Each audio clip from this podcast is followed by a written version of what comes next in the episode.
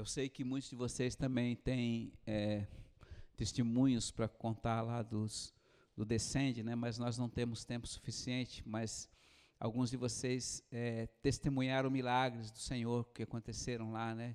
de, de, de cegos é, enxergarem, de pessoas aleijadas é, é, saírem da cadeira de roda. Deus operou tremendamente, foi também um, uma grande emoção aquilo que nós vivemos naquelas 12 horas na presença do Senhor. Né? Ele é muito bom. Muito bem. Marcos 3 diz assim: Depois Jesus subiu a uma montanha e chamou para si o que eles queriam, e eles foram até ele. E constituiu então em doze, para que ficassem com ele, e também para enviá-los a pregar, e terem autoridade para expulsar demônios. Ele constituiu, pois, os doze, e impôs Simão, por nome de Pedro, a Tiago, filho de Zebedeu, Marcos 3, 3, 3. Perdão, perdão, eu risquei o. Perdão, 13, 13, 13. Eu risquei em cima do 1. perdão, vou começar tudo de novo. Marcos 3, 13. De fato, já estava lá no meio, não podia ser o 3. Isso. Fechou aí? Fechou, então. Depois subiu a montanha e chamou para si os que ele queria, e eles foram até ele. E constituiu doze, para que ficassem com ele, para enviá-los a pregar, a terem autoridade para expulsar demônios.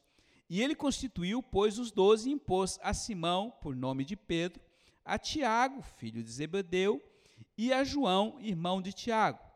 E impôs o nome de Boanerges, isto quer dizer filhos do trovão. E depois André, Felipe, Bartolomeu, Mateus, Tomé, Tiago, filho de Alfeu, Tadeu, Simão, o Zelote e Judas Iscariotes, aquele que o entregou. Pai, eu quero pedir graça sobre esta palavra nesta noite. Peço graça para que a palavra caia no coração dos filhos e ela produza fruto digno de arrependimento, Senhor, e um resultado para toda a eternidade. Eu abençoo também os que estão nos vendo pela internet e a tua presença possa alcançar a todos pela graça e pelo amor de Jesus Cristo. Muito bem, filhinhos. Eu gosto muito de Marcos porque ele é muito objetivo naquilo que ele fala. Ele, ele, é, ele não dá muito, ele não entra muito nas entrelinhas, mas ele é objetivo. É uma, uma das cartas do Evangelho que ele é bem sucinto mas ele também é bem específico naquilo que Jesus fez e naquilo que ele é e naquilo que ele está e ainda irá realizar sobre a terra. E diz a palavra que Jesus subiu uma montanha e sobre esta montanha ele chamou para si doze homens. E ele escolheu a dedo a palavra diz em outro texto que ele orou uma noite inteira, buscou a presença do Senhor e Deus deu a ele provavelmente o nome desses doze e o Senhor e ele chamou para si. E quando chamou para si, alguns nomes ele modificou. Ele fez segundo a especificação da sua origem. Por exemplo, o nome de Pedro, que chamava-se é, é, é, Simão, ele, ele mudou para Pedro, quer dizer pedra né, a rocha. O Tiago também, que era filho de Zebedeu, o João, ele mudou e esses, esses homens, o significado deles passaram a viver aquilo que eles eram e aquilo que Deus iria tratar e realizar na vida deles. E a palavra diz que ele os chamou para que eles ficassem com ele. O que, que significava isso? Que estar com Jesus Viver com Jesus e receber os ensinos de Jesus significa que Ele vai capacitar você aquilo que é necessário para realizar. Todos nós hoje fomos chamados para realizar uma missão. E nós, como igreja, temos missões específicas, não somente de ir e voltar a Jerusalém todos os meses, mas de ir às nações e encher a terra com a luz da Sua presença.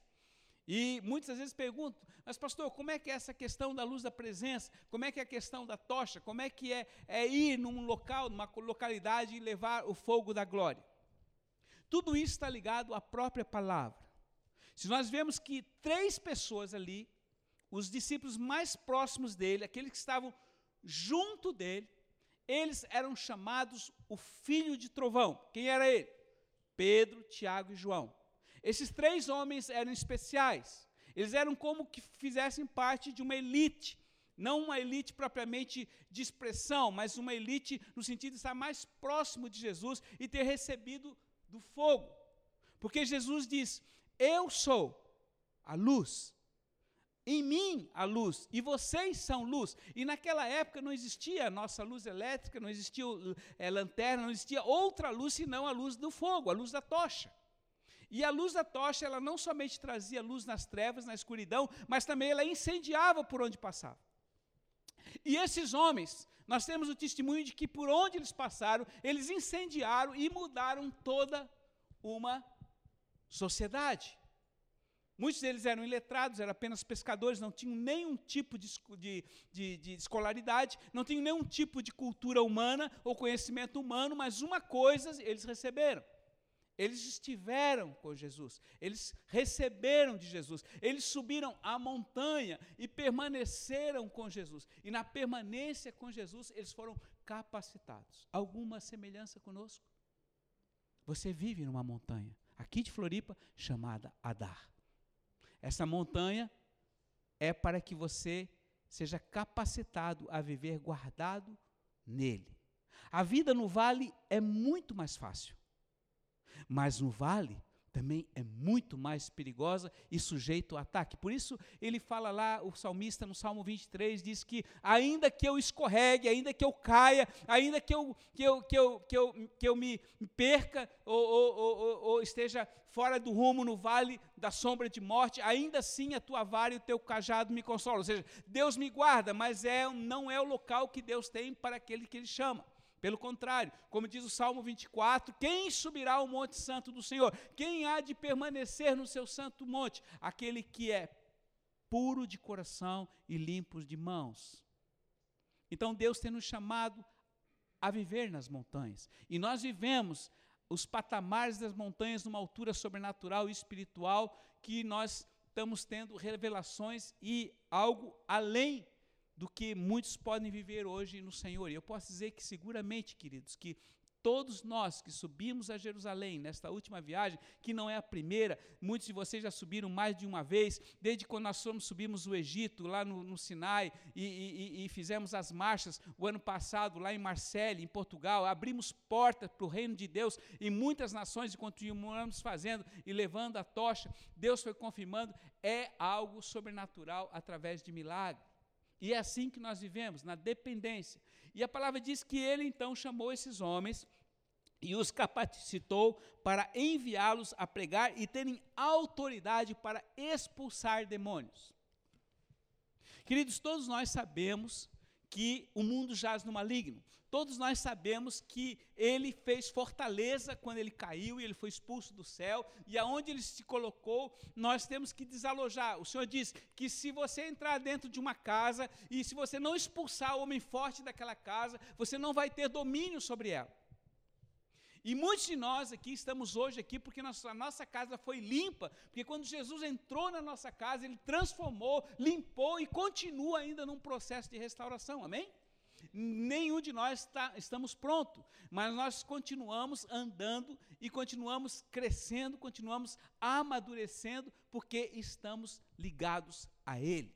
Porque Ele diz: sem mim vocês nada podem fazer. Você até pode ser um homem religioso que ora, que estuda a palavra todo dia, você pode ter aparência de, de, de santidade, mas você pode não ter ele no coração. Isto é aparência. Mas Jesus diz que quando ele vem, ele é como um fogo consumidor, ele transforma a pessoa de dentro para fora.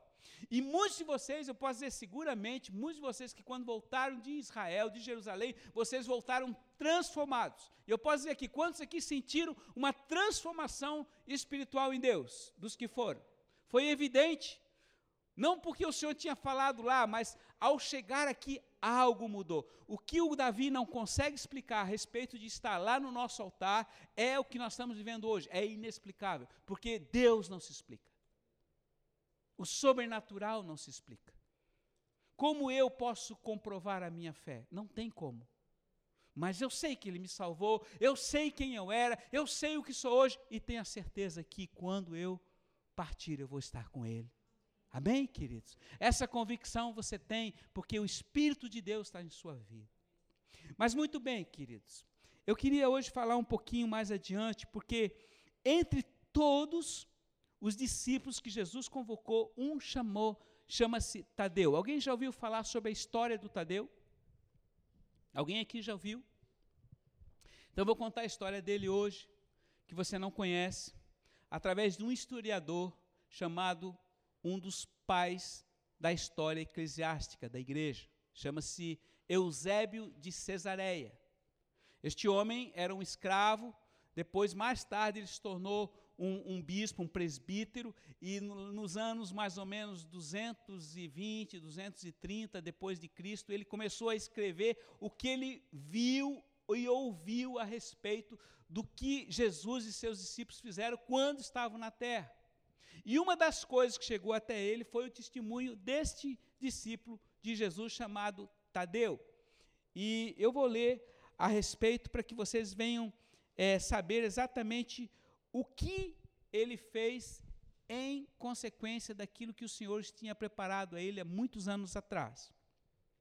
A história de Tadeu é o seguinte: está no capítulo 13 deste livro da, da história eclesiástica da igreja.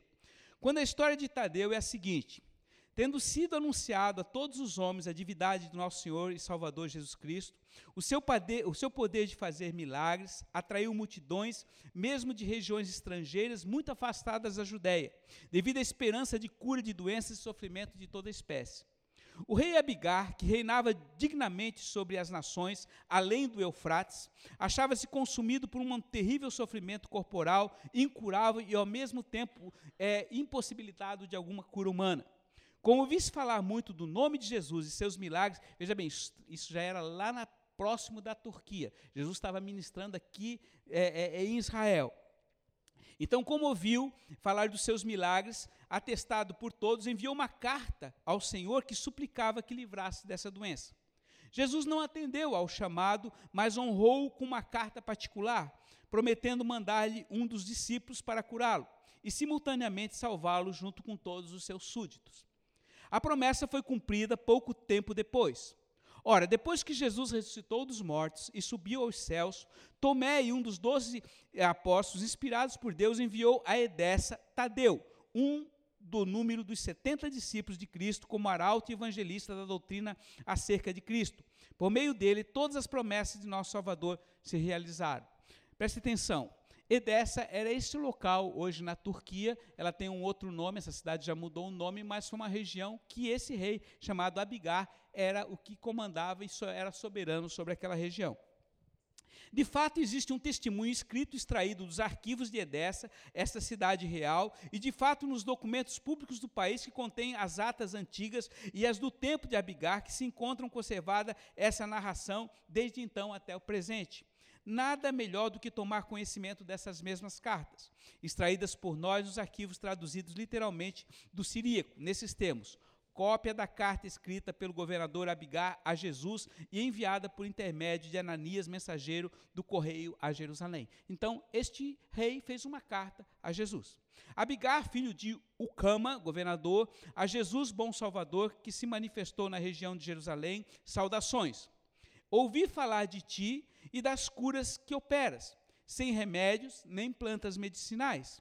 Conta-se que faz os cegos recobrarem a visão e andarem os coxos, purificas os leprosos, expulsa os espíritos impuros e os demônios e cura os atormentados por longas doenças e até mesmo ressuscita mortos. Tenho ouvido tudo isso a teu respeito e cheguei à conclusão de que de duas uma, ou és Deus que desceste do céu e faz essas maravilhas, ou és filho de Deus que opera tais coisas. É por este motivo, pois, que agora eu te escrevo e te peço que te des ao trabalho de vir, vir-me curar-me dessa doença que eu sofro. Ouvi ainda que os judeus murmuraram contra ti e querem te fazer mal. Minha cidade é muito pequenina, mas digna e bastará para nós dois. Tal é a carta escrita por Abigar. Vale a pena ler a carta que Jesus então lhe escreveu e que lhe foi entregue pelo mesmo mensageiro, curta e sem dúvida, mas plena de sentido. Plena de sentido. Eis o texto. É, esse livro ele tem um palavreado um pouco arcaico por ser antigo. Então, por isso que às vezes ele fica um pouco difícil de entendimento. Então, a resposta de Jesus por meio de Ananias, o mensageiro, ao correio, ao governador Abigar. Diz ele: Bem-aventurado és tu que acreditaste em mim, sem ter me visto. Efetivamente, de mim está escrito que não acreditarão em mim os que me viram, a fim de crerem e viverem os que não me viram.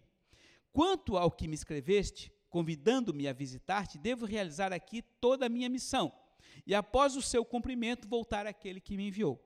Mas quando eu tiver sido elevado, enviar-te-ei um dos meus discípulos, a fim de curar de teus padecimentos e dar-te vida a ti e aos que te acompanham.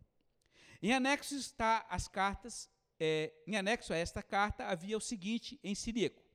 Após a ascensão de Jesus, Judas, também chamado Tomé, enviou a Abigar, apóstolo Tadeu, um dos setenta discípulos, tendo lá chegado, e ele se hospedou na casa de Tobias, filho de outro Tobias.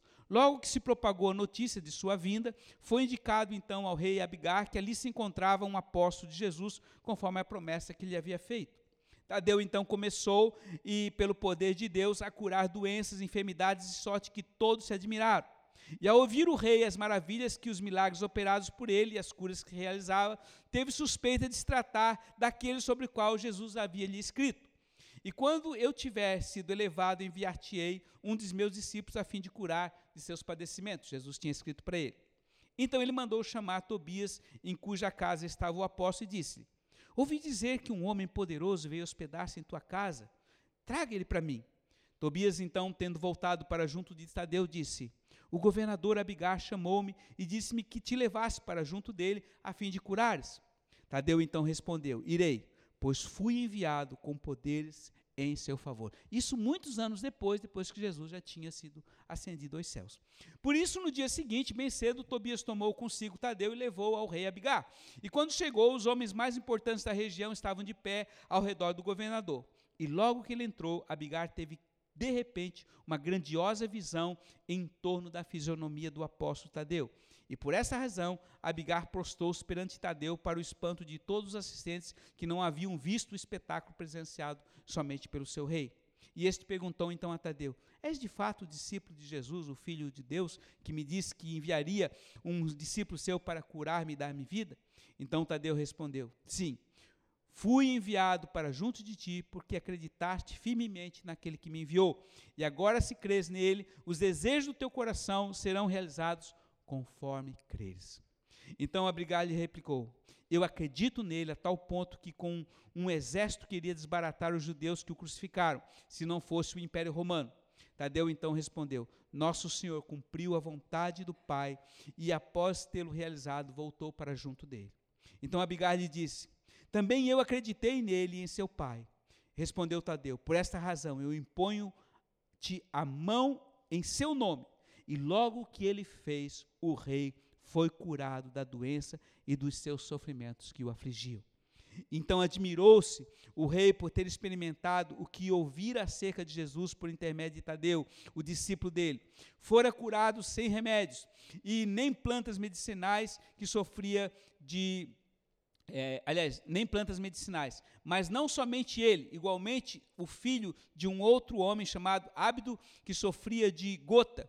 Este viera prostrar-se aos pés de Tadeu e obteve suas orações e foi curado por suas mãos. Tadeu curou ainda muitos outros dos seus concidadãos, operou grande milagre e anunciou a palavra de Deus. E depois disso, o rei Abigar disse: Tu, Tadeu, operas essas coisas pelo poder de Deus. Nós ficamos muito admirados. Por conseguinte, eu te suplico, fala-nos sobre a vinda de Jesus e como se realizou de seu poder e em virtude de que tudo fez pelo que eu ouvi falar.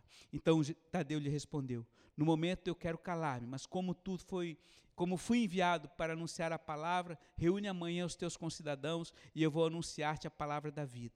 E eu direi o que se realizou a vinda de Jesus, a missão para a qual foi enviado pelo Pai, o seu poder, as suas obras, os mistérios, e ensinou ao mundo a virtude de quem ele é e agia, e a novidade da sua mensagem, a sua fraqueza, a sua humilhação, como humilhou-se a si mesmo.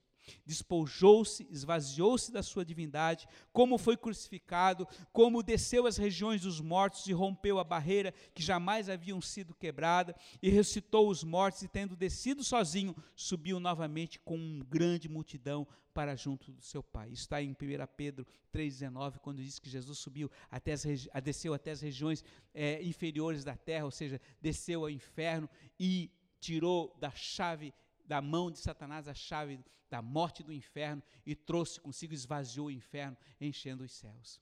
Esse foi um grande milagre que o Senhor fez a partir da sua morte e da sua ressurreição, testemunhado por alguém que ouviu esta palavra. Isto não está escrito aqui.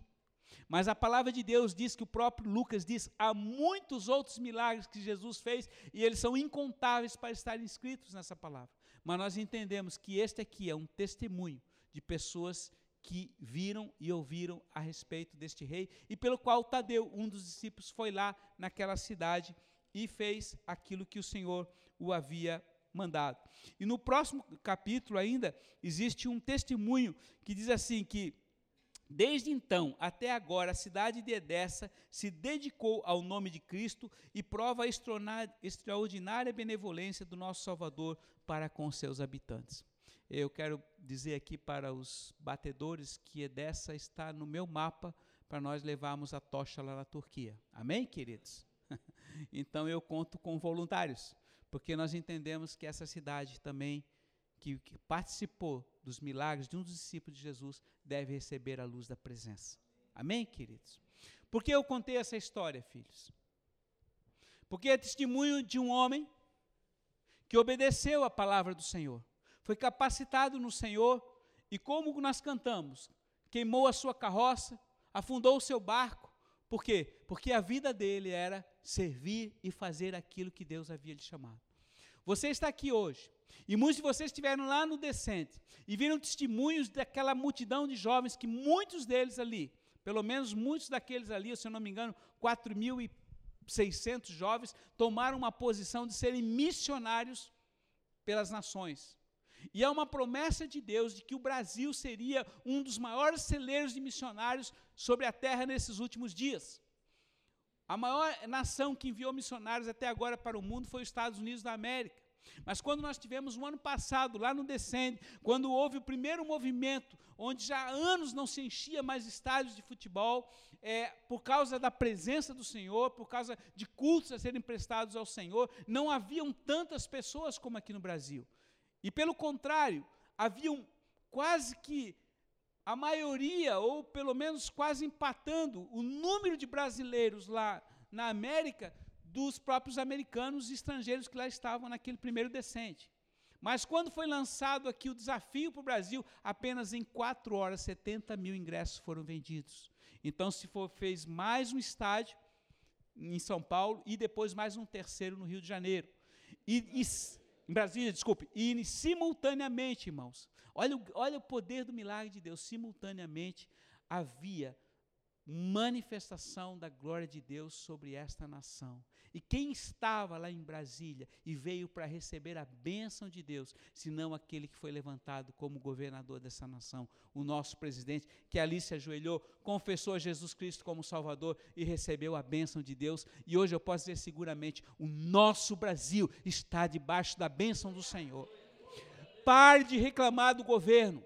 Pare de reclamar daqueles que governam. Tome uma atitude de autoridade. O Senhor nos deu autoridade para abençoar, abençoar os que governam. Nós não estamos envolvidos com política, nós não queremos saber de homens, nós não queremos saber sobre a vida dos homens, mas uma coisa eu sei: o homem que é, é, foi eleito nessa nação deu autorização para que o Senhor pudesse agir em todas as áreas da vida desse país. E Deus tem feito milagres. Apesar de toda a crise mundial, apesar de todas as dificuldades que nós estamos tendo, esse país hoje, juntamente com a América do Norte, está alinhado a Israel. E por estar alinhado a Israel, há a bênção natural de Deus sobre essa nação.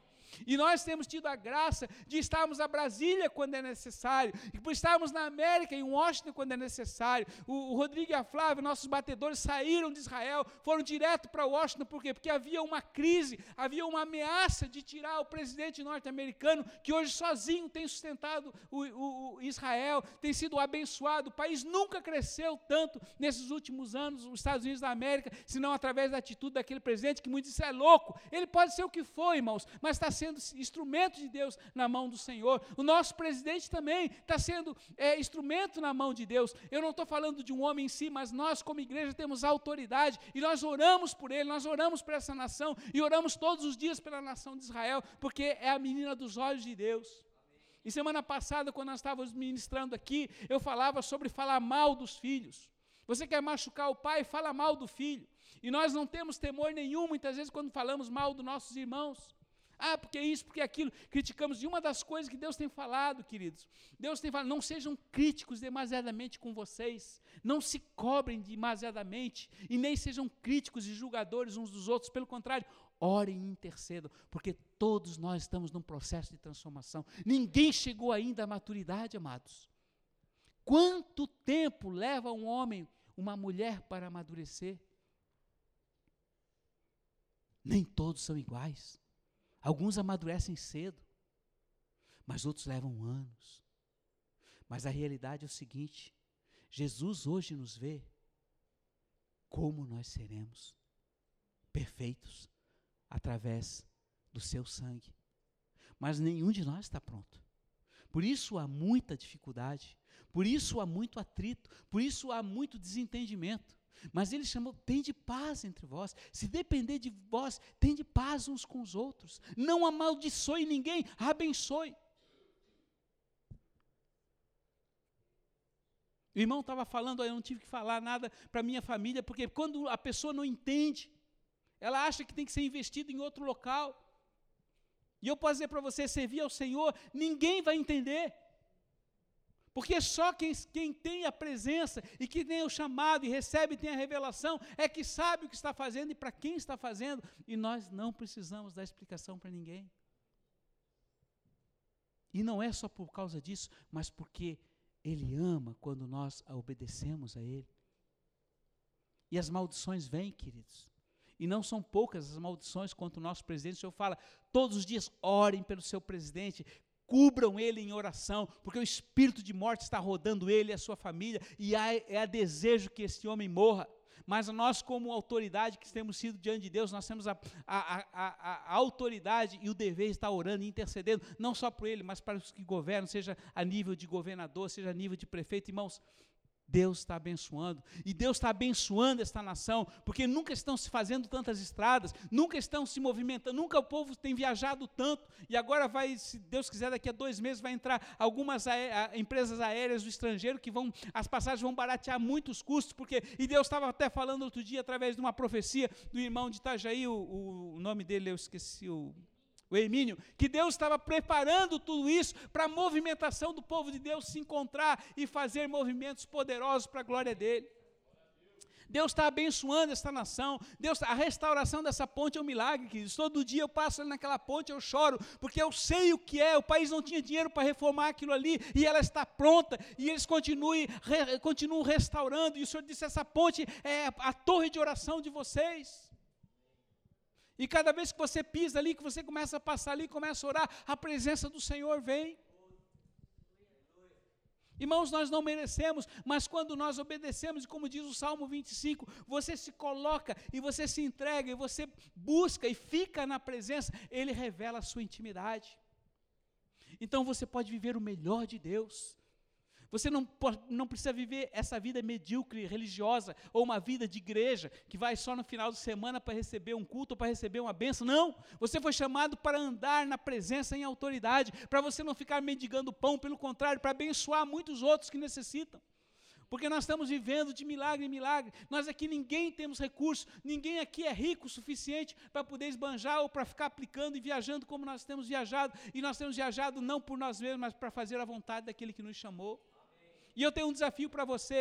Existe agora um desafio, um pedido do Senhor à igreja de Portugal será aberta, e daqui a dois, três meses haverá ação Portugal, o mesmo descende daqui em Portugal.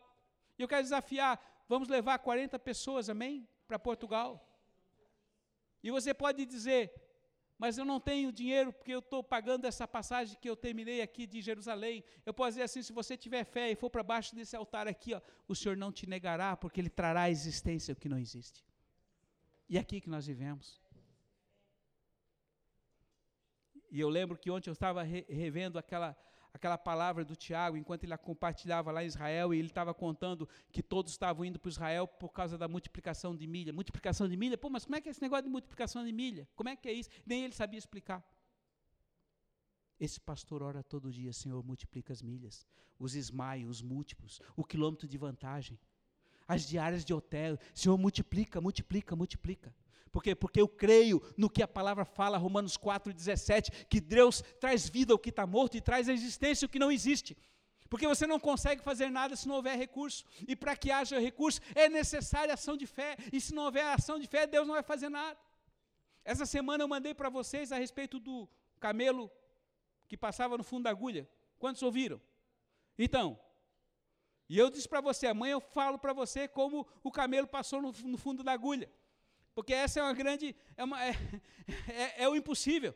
O que é o impossível? Jesus estava falando a respeito do jovem rico que chegou para ele e disse: Mestre, tudo, tudo eu tenho observado. O que, que eu preciso para herdar a vida eterna? Jesus olhou para ele e disse: Querido, o que tu está fazendo está jóia, mas faltou uma coisinha. Vai, vende tudo que tu tem, dá aos pobres e me segue.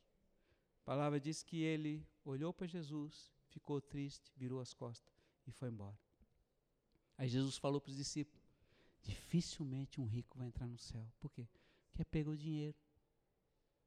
É confia no dinheiro. E aí os. E ele falou: é mais fácil o camelo passar no fundo da agulha do que um rico entrar no céu. Pô, mas então o rico não entra no céu? Aí os discípulos assim, então ninguém entra. Ninguém tem jeito. Aí ele assim, o impossível para vocês é possível para Deus. Mas no outro dia, Jesus estava passando numa cidade e aí encontrou um baixinho que subiu numa árvore e o cara era, era o coletor de impostos, um safado, corrupto, vendido para os romanos, cobrava imposto do judeu, embolsava. É o tipo de pessoa que você ama. É o tipo de pessoa que você diz, aquele ali já está no inferno. Nem oro por ele. Desgraçado. Vendido. Traidor. Mas não é? Era esse. Jesus olhou para ele e disse: Ô oh, Fulano, eu vou jantar na tua casa hoje. E foi. Não falou nada. Sentou na mesa. Estava cara a cara com ele. O Zaqueu olhou para Jesus e disse: Jesus, ó, eu quero dizer para ti que eu. Eu me arrependi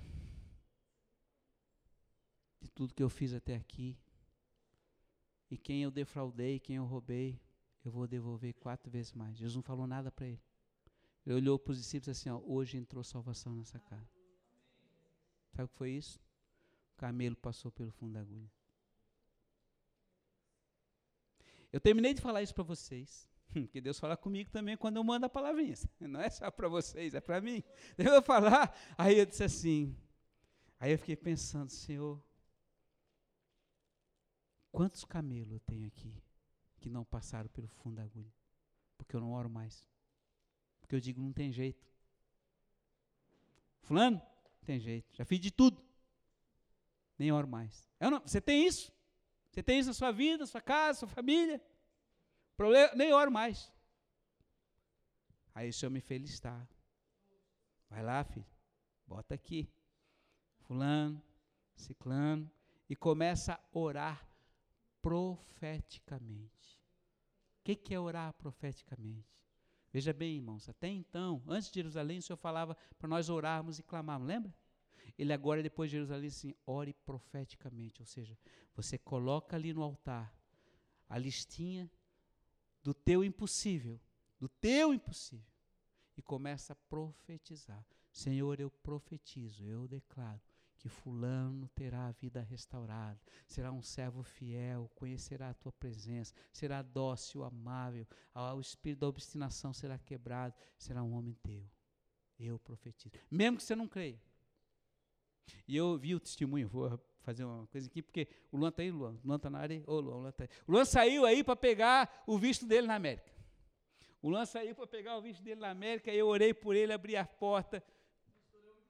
Luan, o pastor tem fé. Mas quando foi, eu estava vendo o Trump lá cortando, fechando todo mundo lá, e a situação que você estava, eu disse, Senhor, é milagre, mas vamos querendo milagre, vai no milagre. Tiaguinho, tu falou com o Tiaguinho, mesma coisa. Chega lá, nós recebemos. Passei, passei, consegui. Irmãos, para quem não sabe, teve gente aqui que foi três vezes na embaixada, na, no consulado, na embaixada lá em São Paulo, não conseguiu. Por quê? Porque eles avaliam toda uma situação. E o, e o Luan está desempregado. Como o desempregado vai lá e consegue um visto, se não é pelo Senhor? Por que esse visto? Porque Deus tem um plano para ele. E agora Deus está falando: olha, busquem a cidadania na Europa, porque esses países vão fechar, e só vai entrar na nação quem é deles. E nós temos que nos preparar para o futuro. Isso é barato? Não, é muito caro. Você tem que morar lá, você tem que ficar três meses lá, você vai ter que investir lá. Mas se Deus pediu, nós vamos fazer, porque nós estamos aqui para obedecer ao Senhor, amém? E continuar o ID. E o ID está com essa geração nova, com os jovens, com essa geração que está aqui ministrando ao Senhor em Jerusalém. Irmãos, essas crianças que ministraram o Senhor em Jerusalém, elas podem ministrar em qualquer lugar do mundo. Vocês imaginam elas daqui a 5, 6 anos, 10 anos? O colégio ali chamou as nossas meninas e olha, nós queremos que vocês testemunhem a viagem de vocês, porque como é que vocês foram para lá? Porque está todo mundo dizendo, não, eles são ricos, eles são ricos, eles são ricos. E aí eles disseram, não, nós não somos ricos, nós vendemos trufa, nós oramos ao Senhor e Ele multiplicou e Ele deu. Tá, mas como é que é isso? O pessoal de Portugal diz, nós temos que aprender com a igreja do Tiago, com a fé do Tiago. O Tiago diz, mas eu não tenho fé. Não, mas você é exemplo. É, eu fui para 79 países, eu continuo indo, mas a minha fé é pequena, eu embarco na do meu pai. Mas irmãos, o fato de obedecer o pai é exercício de fé. Vocês estão entendendo, queridos? Porque nós precisamos uns dos outros. Então é assim que nós temos vivido. Quem somos nós? Filhos. Amamos viver na sua dependência. Quem era o Tadeu? Um homem qualquer. Eu não sei o que, que ele era, o que, que ele fazia. O único bom ali era o Lucas, né? Que tinha uma certa instrução porque era médico. O resto mas Deus, Deus transformou a história da humanidade através da obediência desses homens. Então, quer dizer, você hoje aqui, você veio aqui não para receber uma benção, ah, fui abençoado pela palavra. Parabéns, pastor. Não. Eu vim, você veio aqui hoje para ser capacitado, para ser amadurecido nele, para quando você sair daqui deixar um rastro de vida onde você passar. Amém, queridos? Porque onde a gente vai passando, você manda na barbearia aí, tá? E o teu filho, tá? Já voltou? Disse, não, já. Nós chegamos semana passada de Jerusalém. Tá, mas como é que vocês foram? Não, 68 pessoas. Tá, mas onde é que saiu o dinheiro? O barbeiro perguntou de onde é que saiu o dinheiro. Eu disse, filho, é, o senhor nos. O senhor. Aí eu tive que. A barbearia é cheia. Eu tive que explicar. É, o senhor, o senhor multiplicou, o senhor tr trouxe a existência. E quem estava cortando o cabelo meu era um venezuelano que era cristão e ele conhecia bem a palavra. E ele estava falando, aí ele parou. E eu disse: Não, nós somos 68, tem pessoas desempregadas, pessoas que não, não mais. Tá, mas venderam trufa. Mas Deus traz. Aí eu falei, Romanos 4, 17 diz que Deus traz existência que não existe. Aí nós cremos na palavra, oramos em cima disso, Deus multiplicou e todo mundo foi. Tá, mas de onde é que saiu o dinheiro? Eu não sei, irmão. Não sei. E se você perguntar para qualquer um, e deixamos oferta lá, Metade do aluguel de março já está lá no altar de Jerusalém.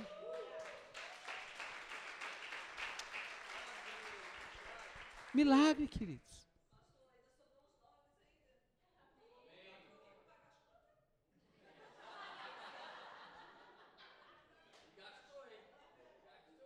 Oh, vou dar o testemunho da Ruth. A Ruth saiu daqui 20 dias antes se desempregou, eu vou preparar minha mala, eu vou embora. Eu vou para Jerusalém. Tudo que ela tinha foi em dólar. Ela voltou com 30 dólares, né, Ruth? E sem cheque. Sem chegar, chegou quarta-feira e disse, pastor, isso aqui é oferta para a igreja de Jerusalém, para a IJ. Amém, Senhor? E tem 30 dólares aqui, Senhor, que eu preciso para pagar o meu retiro, porque é tudo que eu tenho. Amém, Senhor. O retiro dela já está pago. Porque Deus faz, querido. É aí eu disse, você vai pegar emprego essa semana? Não, não, depois do retiro é que eu vou pegar o retiro, porque eu não quero perder o que Deus tem.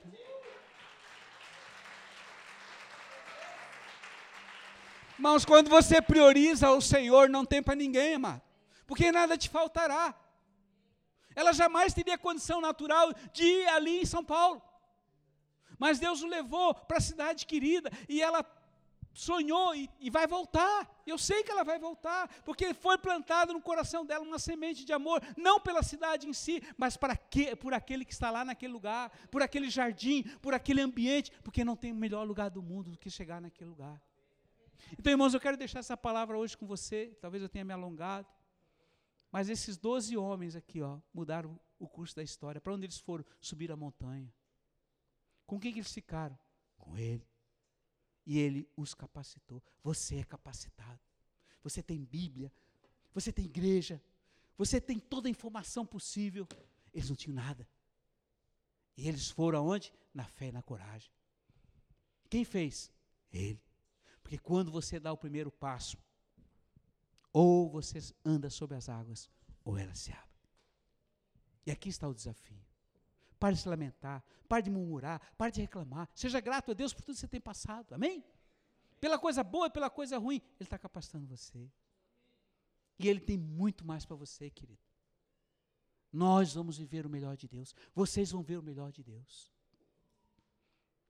Feche teus olhos.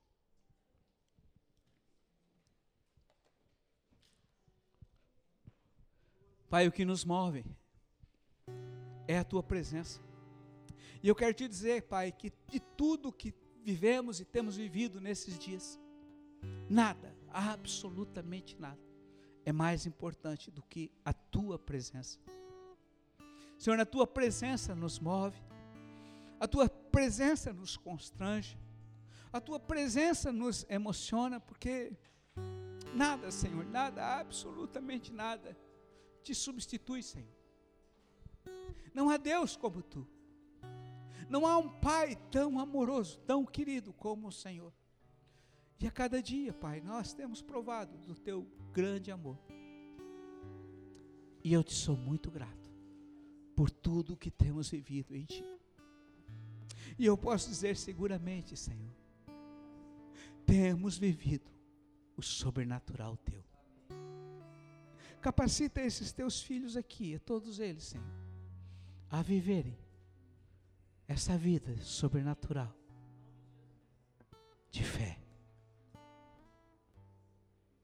de te provar e de verem, Senhor, em cada situação, o camelo passando pelo fundo da agulha. Senhor, eu profetizo e declaro que as nossas crianças crescerão sobre o sobrenatural. Elas não conhecerão, não dá, não pode, porque tudo, Pai, é possível aquele que crê. E nós cremos. E assim vivemos, de fé em fé e de glória em glória. Se você deseja viver na integralidade essa porção do Senhor, vem para frente. Se você quer viver, e eu não estou falando de coisas naturais, não, mas mais de Deus. Mais, mais, Senhor, eu quero, eu preciso, eu necessito. Eu não quero ter a vida que eu estou levando até aqui. Se você quer se ajoelhar, pode se ajoelhar, se você quer ficar em pé. Mas Deus, a palavra diz que o Pai vê.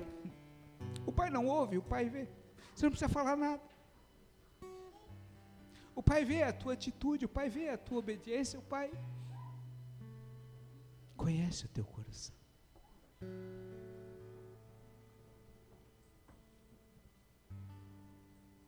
Fica na presença dele. O fato de você ter vindo é porque você deseja mais dele. Me abriu mão de sua glória, sangrou no madeiro por mim, me conectou salvou, curou. Ele me deu um destino, uma capa um pouco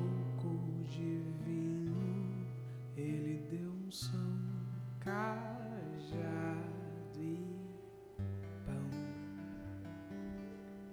Pôs um anel em meu dedo e me tirou o medo.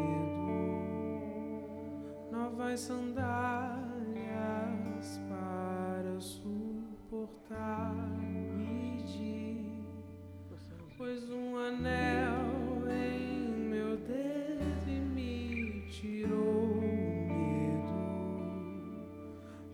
Novas sandálias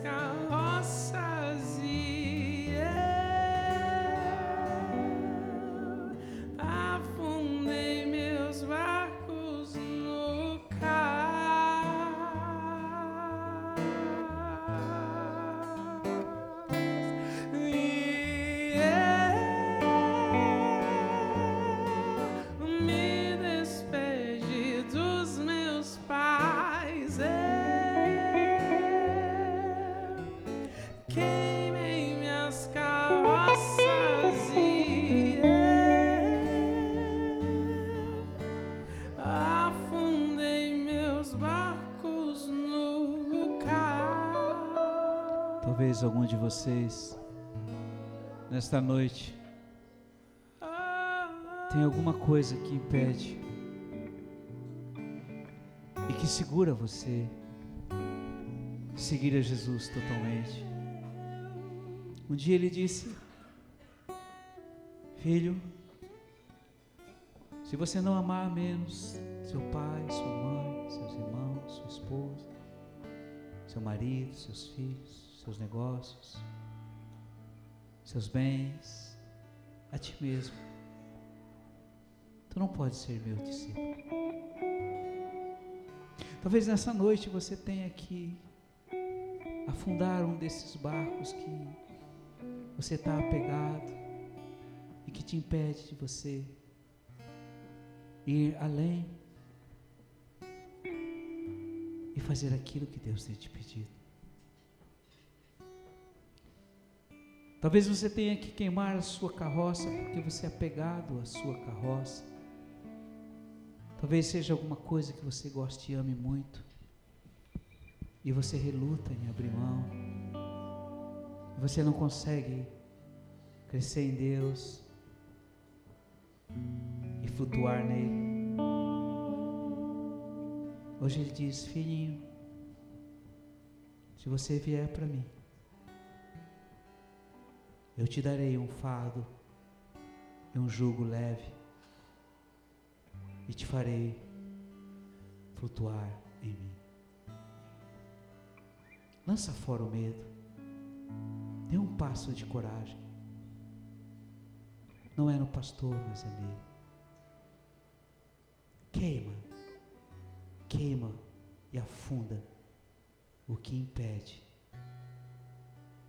de você ter uma vida plena com Ele.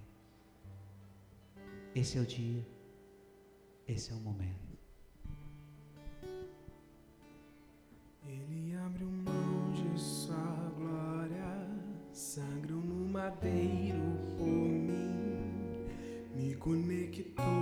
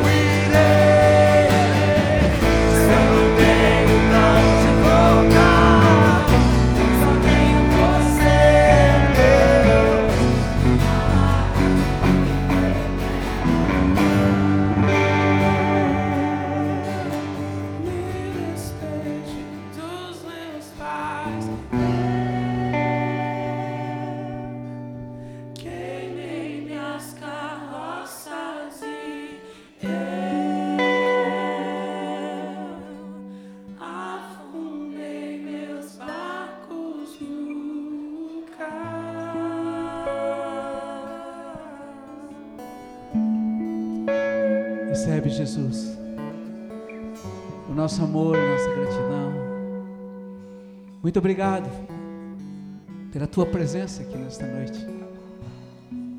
Muito obrigado por tudo que temos vivido em Ti e pelo Teu grande amor para conosco. Não é uma palavra, Senhor.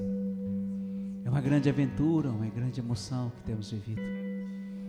Não permita que venhamos a nos desviar para a direita ou para a esquerda. Mas a partir de agora, Senhor, continue conosco até amanhã às 19 horas, quando nós sairemos desta casa. Esta casa é casa de oração e hoje as portas do céu estarão abertas ao nosso clamor.